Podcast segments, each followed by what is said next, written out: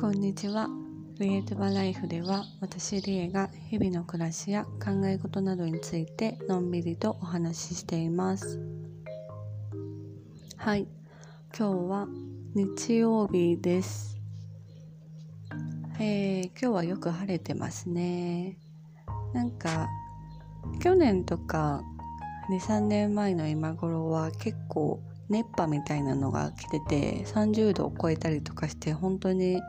もうバテバテっていう感じの暑さだったんですが、今年は今のところそんなに、えー、さんじゅうど超えの日っていうのがまだほとんどなくてですね、まあそうは言ってもにじゅうはちどとかそんぐらいはいくんですけど、でもまああの日陰を選んでたりとかすればそんなに暑くないし、あと風が出てきたりするので、なんか意外と今年は過ごしやすいななんていうふうに思っています。で、なんかこの数日すごい私の体がバッキバキだったんですよね。特になんか右半身が本当になんだろう、肩ぐらいから腰の下ぐらいまでにかけてすごいピキーって痛むような感覚があって、わあなんかこれ大丈夫かなって思ってたんですけど、あの私のアパートって、まあ、珍しいのかでも多分リトアニアにしては比較的珍しくバスタブがついてるんですね。ね、あんまりなんかこのバスタブを有効活用したことがなかったんですけど、ちょっといよいよこれは体をちゃんと本格的に、えー、癒してあげなければと思ったので、あのこの家に来てから初めてバスタブにお湯を張りました。うん、いややっぱり全然違いますね。まあ昨日の夜寝る時にこのままじゃまずいと思って結構、えー、しっかりめにストレッチしたりとか、えー、筋肉をほぐしたりとかして寝たっていうのもまあちょっとはあるかもしれないんですけど、でもお風呂の力は偉大ですね。なんか全身すごいさっぱりしたし、えー、浄化されたような気分にすらなりました。これからはまあね、さんかげつにいっかいぐらいはあの普通にいつもはシャワーだけなんですけど、もう本当にすごい疲れたなっていう時とかはあのお風呂入ろうかなというふうに思いました。はい、まあそんな感じの、えー、日々を過ごしてたんですけど、今週は、えー、いちねんの中でも特に特別な週だったんじゃないかなというふうに思っています。というのも、えー、っとにじゅういちにちだかにじゅうににちだかそれぐらいが夏至でしたね。夏至といえばあのいちねんの中で一番日が長く夜が短いという日になるんですけど、まあリトアニアはこの夏至を含めたよっつの季節の変わり目、えー、春分、夏至、秋分、冬至が、えー、かつてのまあロムバーとかペガンって言われるような自然崇拝の、えー、中で特に大切にされているまあ節気といいますかタイミングなんですが、えー、その中でも夏至ミッドサマーは、えー、本当に特別なお祭りの日というかお祝いの日なんですよね。で、今でこそクリスマスだったらもう冬至のお祝いがクリスマスみたいな感じでそのカトリックの行事に置き換えられてしまっているんですけど、まあ、えーリトアニアを含む北欧の多くの国では、えー、夏至ミッドサマーのお祭りっていうのは毎年今も行われています。で、私はまだリトアニア以外のお祭りっていうのは直接足を運んだことはないんですが、まあ映像とか写真とかで見たりとかしている限り、まあバルト三国、特にラトビアですねとはすごい被ってるんじゃないかなというふうに思います。まあエストニアとも被ってると思うけど、でもなんかやっぱりね、それぞれの土地だとか文化っていうの少しずつ違いがあって、まあ雰囲気も違うだろうしなとは思ってるんですが、でもまあ多分リトアニアも他の周りの国もえー、ミッドサマーのお祭りっていうのはだいたい週末だと思うんですよね。一応今年の暦の上では火曜日とか水曜日とかそんな感じだったと思うんですけど、まあ一番日が長い週の週末金曜日とかに、えー、夏至祭というのは毎年行われています。で一応昨日がヨーニネスって言ってナショナルホリデーの一つとしてリトアニアは祝日だったんですが、そのヨーニネスの前日の夜、えー、今年は金曜日の夜でしたね。それが、えー、お祭りの日にあたります。なので、まあ、ナショナルホリデーの前日にやるんですよね。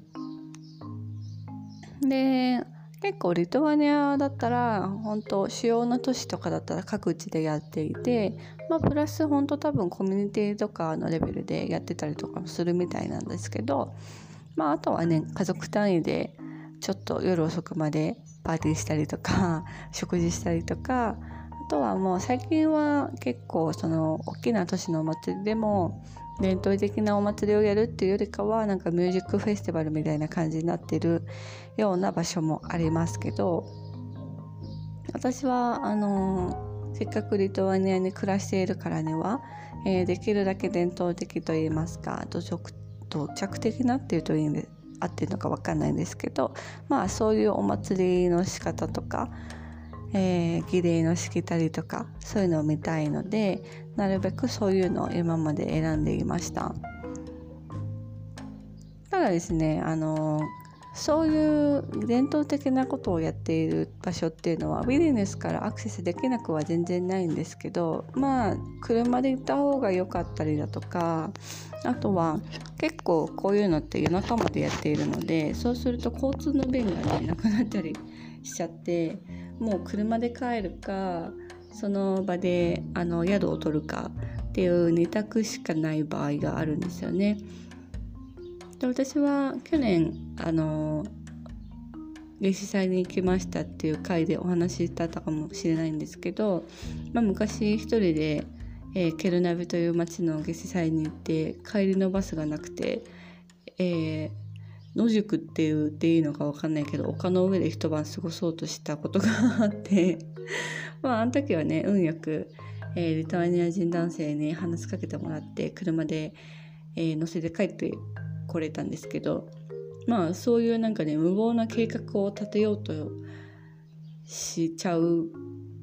可能性もあるというか、まあそうでもしないと一夜を過ごせないみたいな感じだったりもするので、ちょっとねあの一日お休みだわっつって気軽に行ける感じでも今の私はないんですね。なので今年は初めてウィリヌス市の中でやっているえー、夏至祭のお祭りというのに行ってみました。まあもともと本当は仕事の日だったんですけど、でもなんか直前になってあの休んでいいよっていう風に言ってもらえたので、あのぽっかり一日空いたんですよね。それであの一人であこれなら夜どっか行けるわと思っていろいろ検討したんですけど、まあせっかくビリニュスに住んでるんだからいっかいぐらいねビリニュスのお祭り見に行ってもいいかななんて思って、えー、行ってきました。まあお祭りの流れっていうのはだいたい一緒で、あの早いところだと日中からやってるんですけど、夕方ぐらいからまああの民謡を歌いながらみんなで踊ったりとかで、まあ周りでのんびりしながらあの日が暮れるのを待って、で日が暮れる直前ぐらいですかねにいろいろ儀式があって、まあ、火をつけたりとか塩をまいたりとか、えー、沈むゆく太陽に歌を捧げたりとかそういうのがあるんですけど、で日が暮れた後にはまあなんか焚き火なんですが、まあ、キャンプファイヤーみたいな感じの焚き火の周りでまた歌ったり踊ったり、えー、おのおの過ごしで、最後は、えー、川にろうそくと花冠を流すみたいなイベントがあるんですね。まあ、これが多分メインみたいな感じだと思うんですけど、だから本当は夜が暮れてから日が暮れてからがメインみたいな感じなんですが、まあ、私はそんなに遅くまでいたくなかったし、のちょっとその雰囲気を見られたらいいなぐらいな感じで思ってたので、えー、まあはちじぐらいですかねにちょっと見に行きました。でまあウィルヌス市内なんですけど、会場はえっとねベルキューパルカスって言ってレジョナルで全然言えないあの自然公園の一つなんですよね。ベルヌス市内って結構自然公園が何個かあって、まあ全部少し郊外にはなるんですけど、えー、そのベルキューパルカスに関しては私の家からだとバスいっぽんで行けるすごい便利な場所にあって、でここは私はすごいお気に入りの場所なので、よく、えー、野草を取りに行ったりとかベリーとかキノコを取りに行ったりするような場所なんですね。そんな自然豊かな場所なんですけど、まあ、ちょっと入り口の方といいますか、比較的人が集まりやすい公園みたいな場所で今回はお祭りをやってました。でそういうお祭りの日に、えー、同じいつも乗り慣れた路線のバスに乗るのは初めてだったんですけど、なんかすんごい混んでましたね。びっくりしました。なんかあの過去にかいぐらいラトビアの民芸市に行ったことがあって、その時ってあのバスにさんじゅっぷんぐらいですかね、市内から郊外に行く時に乗るんですけど、なんかあの時の感じをすごい思い出したっていうか、本当にぎゅうぎゅうなんですよ。で座れたらラッキーだけど大抵座れないままぎゅうぎゅうの缶詰さんじゅっぷんみたいな感じでバスに乗り続けるんですけど、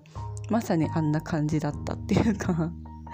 まあ今回はあの家から家の近くの停留所から乗る時はあの全然空いてたので座れたんですが、後から後からどんどん人が乗ってきて、でしかも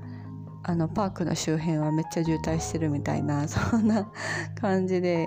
あこんなに人来るんだと思ってびっくりしました。で着いたら着いたでめっちゃ人いて、まああの公園自体公園っていうか自然公園全体はものすごく大きいんですが、まあ会場になるところはまあそうは言っても比較的大きな公園だとは思うんですけど、でもまあやっぱり 人, 人がね集まるとあんなに混むんだなっていうぐらいの人口密度でした。なんかその私が今まで行ったケルナベっていう場所は丘全体でやってるみたいな感じだったので、確かに人は多いんですけど、多分まあ言うてねだだっ広い場所でやってますので結構あの余裕あるんですよね。でもこの公園の会場に関しては本当になんかおおめっちゃ人いるっていうのがすごいよくわかるようなサイズ感というか、うん、サイズ感と人口密度でしたね。でなんか大抵はみんな友達とか家族とかパートナーとかと来てるみたいで、私みたいにしかも外国人で一人で来てる人っていうのはほぼいなかったと思うんですけど、まあでもあのもっとなんだろうなすごい現代っぽい感じになっちゃってるのかなって思ったら、意外とちゃんとしてたっていうか、あの輪になって、えー、みんなで民謡を歌いながら踊ってる姿っていうのはあ結構なんかケルナベで見た感じと雰囲気は似てるなと思ったりしたし、あと昔昔っていうか最近あのリトアニア人の友人とか知り合いとかと話してる時に一回リトアニア民族衣装の話になったんですよね。でその時になんかこちら民族衣装はいわゆる日本の浴衣とか着物とかよりもなんかもっとうーん非日常的なものらしくって、なんかもし街中で着てる人を見たらうわなんかめっちゃ昔の人いるみたいな感じになるらしいんですよっていう話を聞いてたんですが、でもなんかその時お祭りに行ったら意外となんかね若い子とかで、まあオフィシャルな着こなしではないのかもしれないんですけど、意外となんかその民族衣装っぽい格好をしてる子たちが何人かいたりして、あなんか意外といるじゃんって思ってびっくりしました。まあ民族衣装とかあとはその土着的なもっとペガンっぽい感じになると、えー、もっとリネンのワンピースみたいなすごいシンプルな服装になったりもするんで、そういうのを含めるともっといたと思うんですが、まあ、いわゆる、いわゆるねリトアニアの民族衣装みたいな姿の人も特に若い子でちらほら見かけたのは、えー、初めてだったのでちょっとびっくりしましたね。まあとにかく本当にすごい人だったので、私は数曲だけ聴いてもうすぐ帰っちゃったんですけど、まあ、そういうお祭りじゃないのは知ってるんですがまあね、でもあのとりあえずバイブスだけ感じることができてすごい良かったなって思ったし、えー、結構久しぶりに森に行ったような気がしたのですごい癒されましたね。でなんか同じ自然公園によく行ってはいるものの、その公園に行くのその公園っていうかそのエリアに立ち入るのは実は初めてだったんですけど、結構なんかリンレンの木とかがたくさん生えていて、でちょうど今花を咲かせてる時期なので、あのおばちゃんがリンレンの木の低いところで自分の手が届く範囲であのお花を採取してたりとかして、あ私もそれやりたいわって思いました。ちょうど明日もう一回あの森の方に行ってちょっとあの植物の様子とか久々に見に行こうかななんていうふうに思ってたんですけど、ちょっとそこにも寄ってみようかなって思ったりもしました。はい、まあそんな感じで今年も夏至祭に行きましたという軽い、えー、近況報告をして終わりたいと思います。では今日も最後まで聞いてくださり本当にありがとうございました。またね。バイ。